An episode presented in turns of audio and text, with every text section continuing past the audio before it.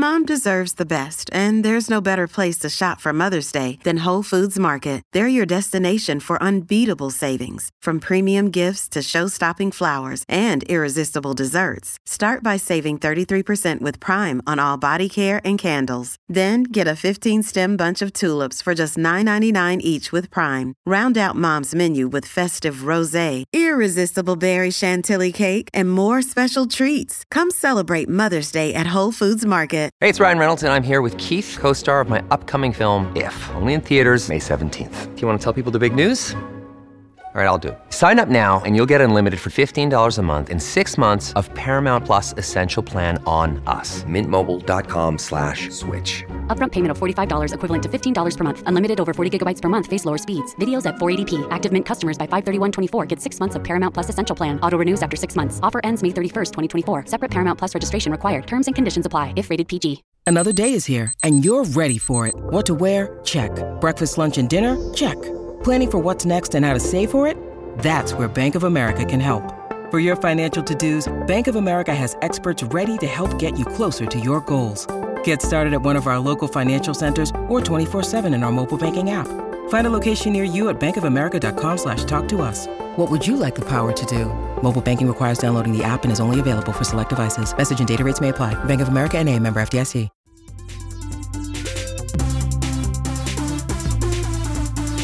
Welcome to the Inside the Boards podcast, the podcast dedicated to helping you learn to think like a question writer so you can study smarter, not harder, and succeed in medical school.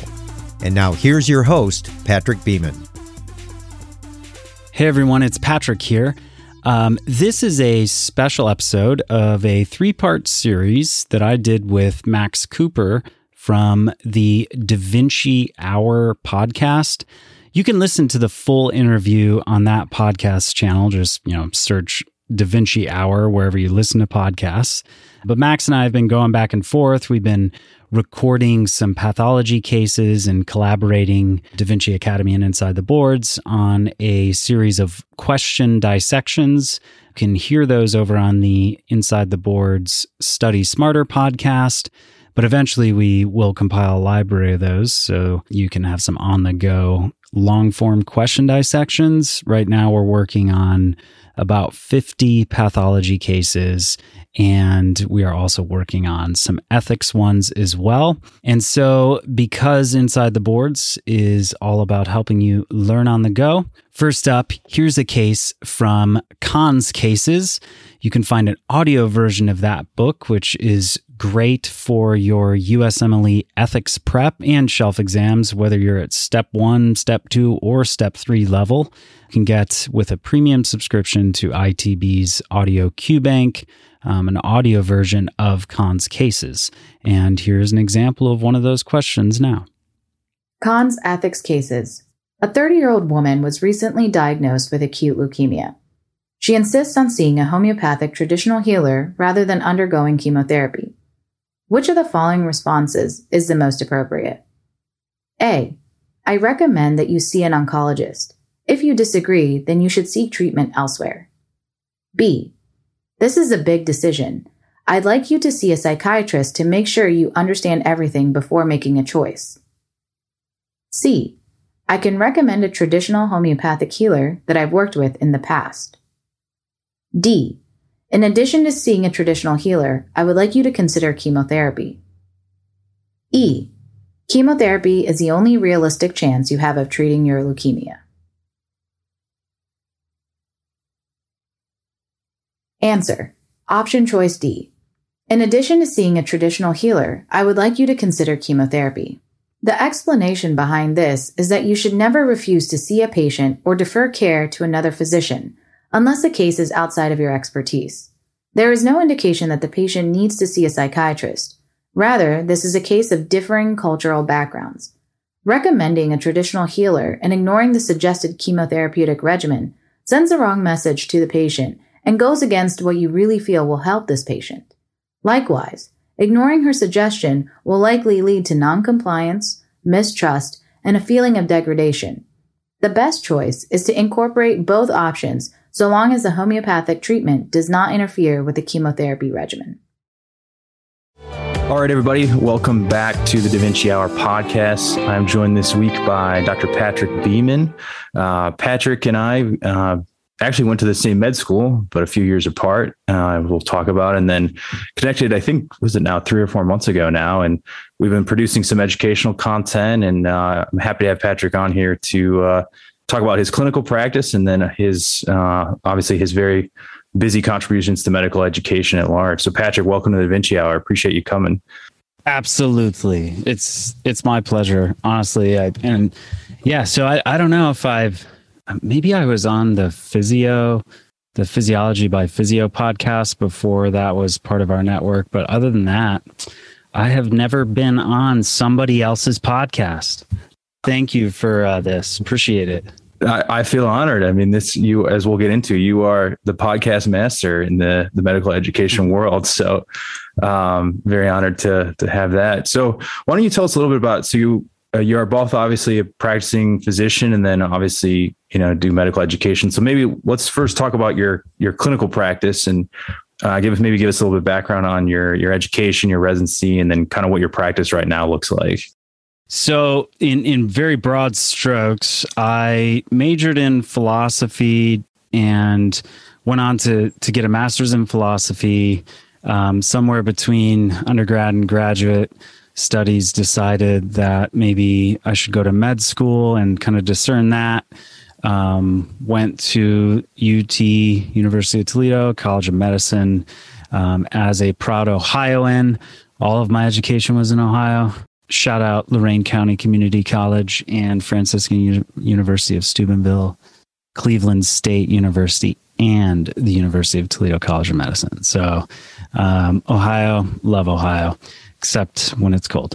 Um, did med school 2010. I graduated, went and did a residency in uh, OBGYN at the Wright Patterson Wright State University, also in Ohio, uh, Air Force Base combined uh, program in OBGYN and did some. Uh, I was Ed Pellegrino's. This is a important aspect to my my story, but Edmund Pellegrino, the chair of the President's Council on Bioethics, uh, while I was a medical student in 2008. Um, I was his his fellow at Georgetown and got to learn under somebody who's been called the father of bioethics. So continued kind of my interest in philosophy. And I am like two classes in a dissertation away from a, uh, well, it's a, a, doctorate in bioethics or a PhD in bioethics from a, a school in Rome. But if I'm honest, I have not like done anything with that for like six years now. And so I'm probably going to have to re enroll if I decide to go back because life is busy. And I somehow thought that I could do that doctoral degree while on my first Air Force active duty assignment out of residency to Scott Air Force Base in Illinois. and while starting inside the boards, my podcast for medical students studying for the USMLE, which I launched in 2016. So I've been building that up, but clinically, I practice OB hospitalist medicine. So I am, you know, you hope completely unnecessary um, during the course of a, a shift, um, but 1% of the time extremely necessary. Um, so, you know, I do a mix of, you know, ER calls and, you know, labor delivery and obstetric surgery for common obstetrical reasons. Uh, do that now a few times a month. And I'm also the medical director of a level one opioid treatment program. Two year anniversary is this month, May 20th, that I've been doing that. And that has completely redefined my love for being a doctor and the way I look at this work um, my day to day like professional enjoyment and satisfaction. I honestly, I, I cannot say enough good things about addiction medicine as a field. Um, and the patient population that I get to treat in clinic. So I'm I'm just going to leave it at that because I I will go on and on. No, that's a great overview, and I, I definitely want to get a little more into the addiction medicine thing because I think that's that's such an interesting field. Um, as far as OB/GYN, what made you want to pursue that field as a medical student? I think you know, obviously, we have a lot of med students uh, listening, and uh, what yeah. what made you pursue that that field back back in your UT Com days? Yeah, uh, ask myself that question from time to time. You know, I think that the way I thought my career would go was that it would model Ed Pellegrino's. He he was, you know, truly a, a philosopher and a physician. He held dual appointments in the departments of philosophy and internal medicine at Georgetown for decades and decades. He was the president of the Catholic University of America at one point.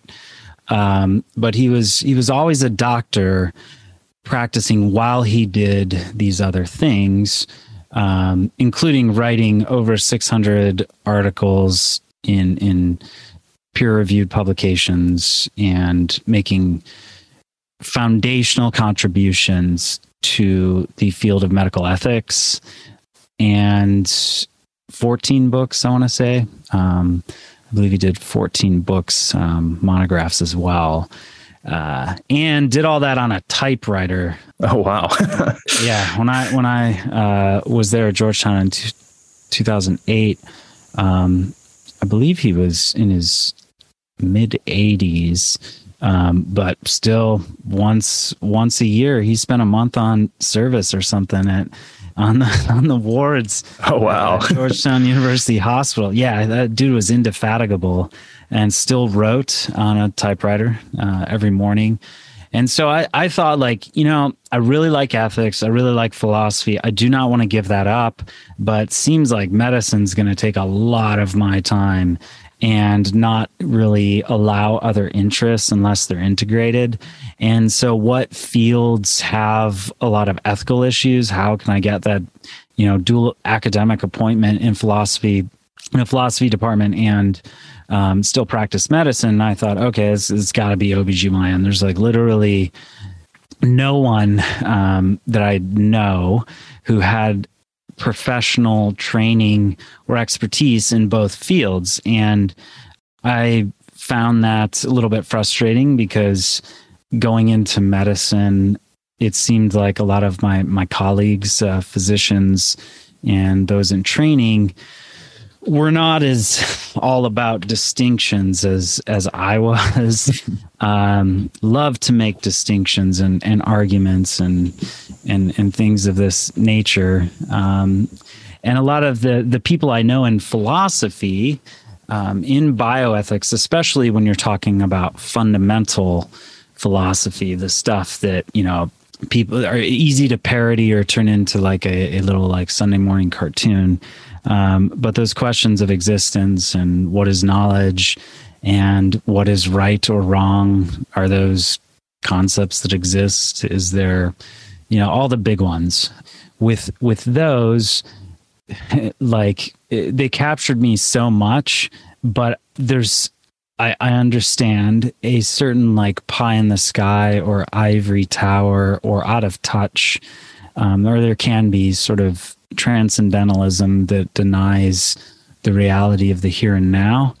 And so the people that I knew in philosophy, often when they would write or talk about bioethics concepts, I feel like they wouldn't quite get the facts correct. Um, or didn't quite understand the nuances of a particular clinical encounter.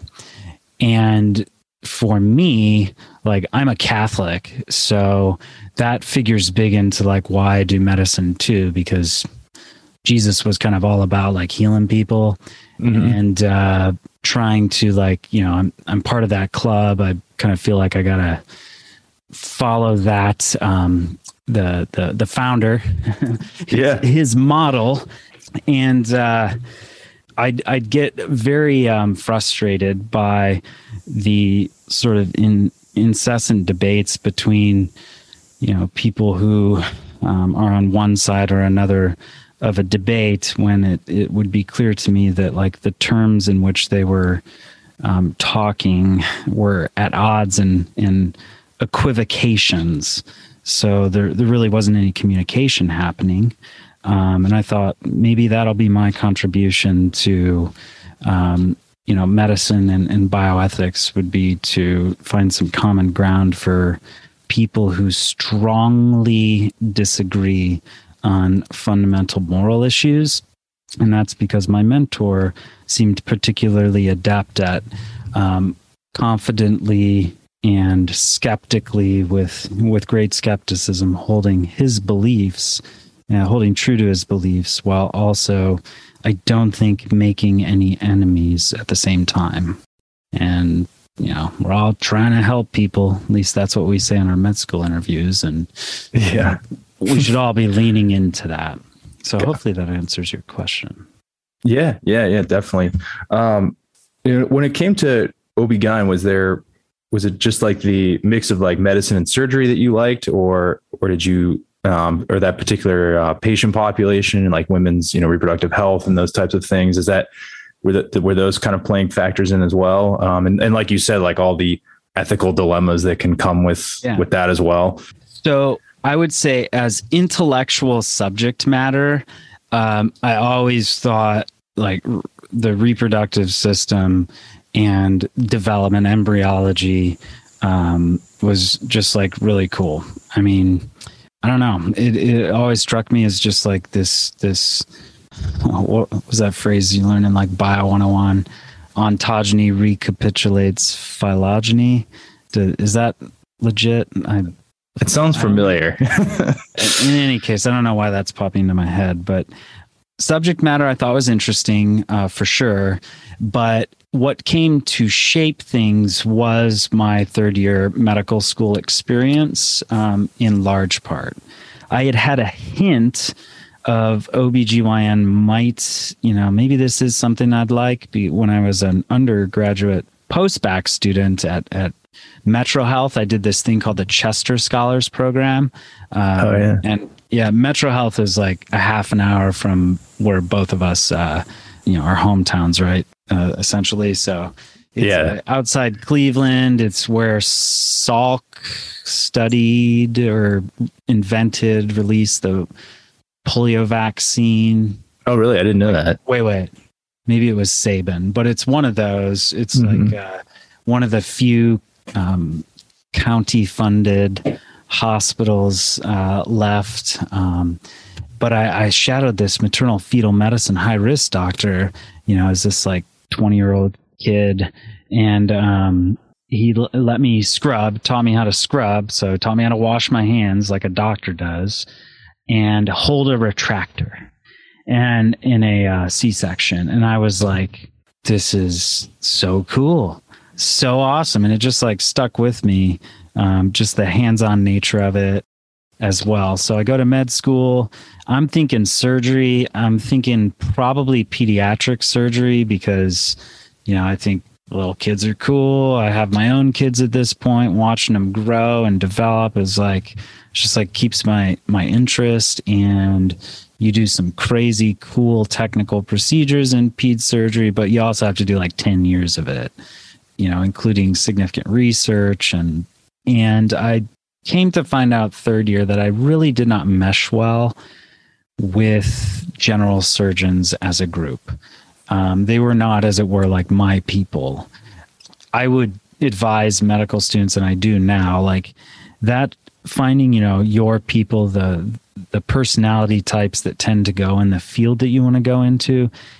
I think it should be pretty obvious, you know, who those are. And one of the the top things in your calculus on what specialty to choose.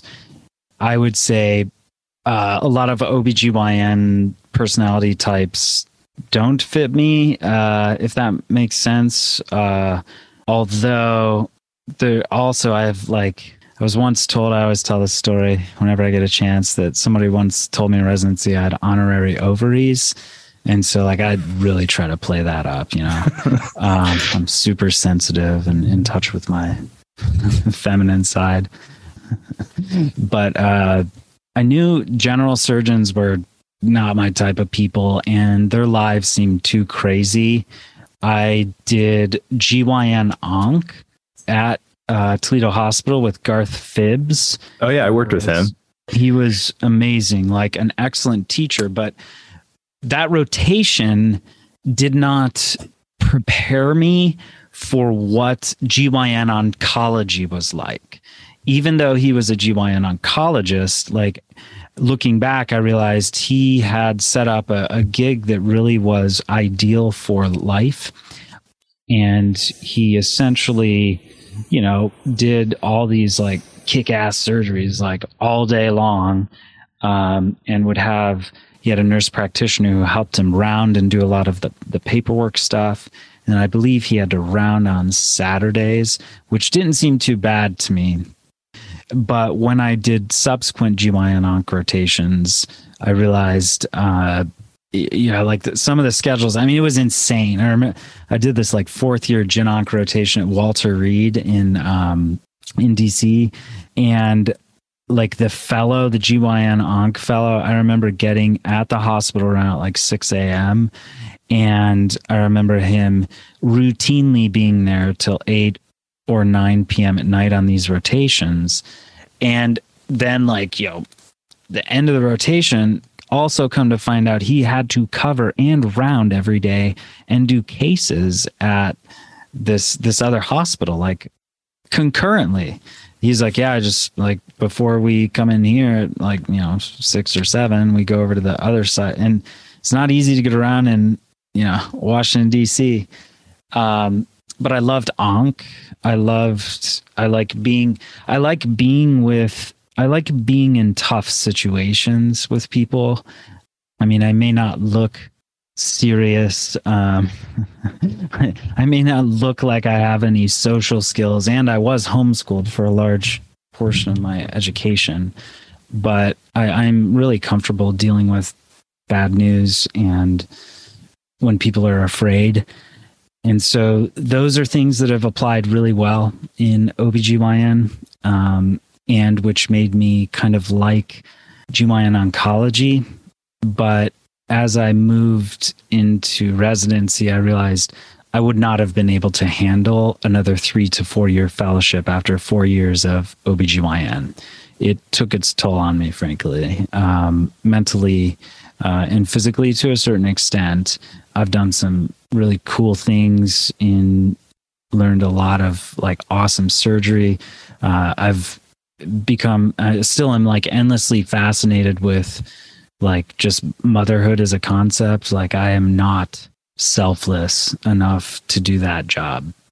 Mm-hmm. and i see a lot of women i mean they go through some shit to to bring us into the world. And even now like i like i, re- I just got back uh, from my parents. That's why i was late for the call. Um, I, I went over there and i'm like man i'm just thinking like I, I really don't appreciate my parents like i should but i do leave work every day and think like I, I, am thankful that I do not have to go through so much that women do. And I'm happy about the OB training. I I especially love, you know, taking care of uh, women with substance use problems uh, because they don't really get treated that well um, at all, like doubly so. If you're using while pregnant, the judgment is judgment is strong and it is not helpful. I can imagine. Yeah. Yeah.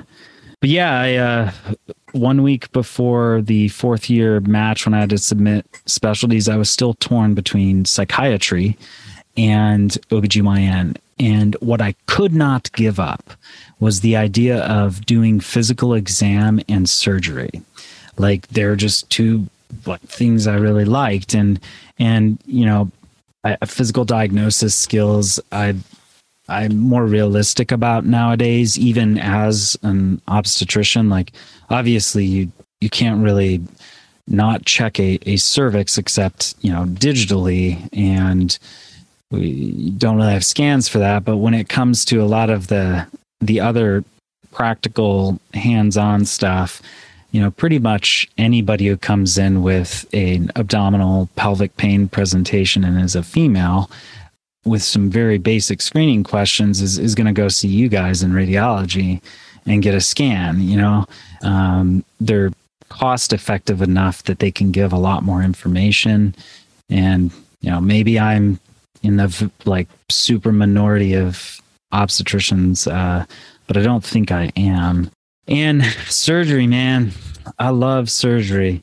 Just, it's so cool to be able to take something out of somebody that's diseased and see their, their pain go away to I mean, the worst situations when somebody's, you know, comes in maybe with an abruption, like their placenta is trying to deliver before the baby, which is, uh, or can be like a significant emergency for mom or baby. And they don't even speak our language. Um, you know, they might not be from this country. Like those incredibly terrifying moments, I don't get too fussed about that's given me a lot of like satisfaction to be able to be that calm presence and especially when people would make fun of me for being too calm uh, like yeah that's right i'm super chill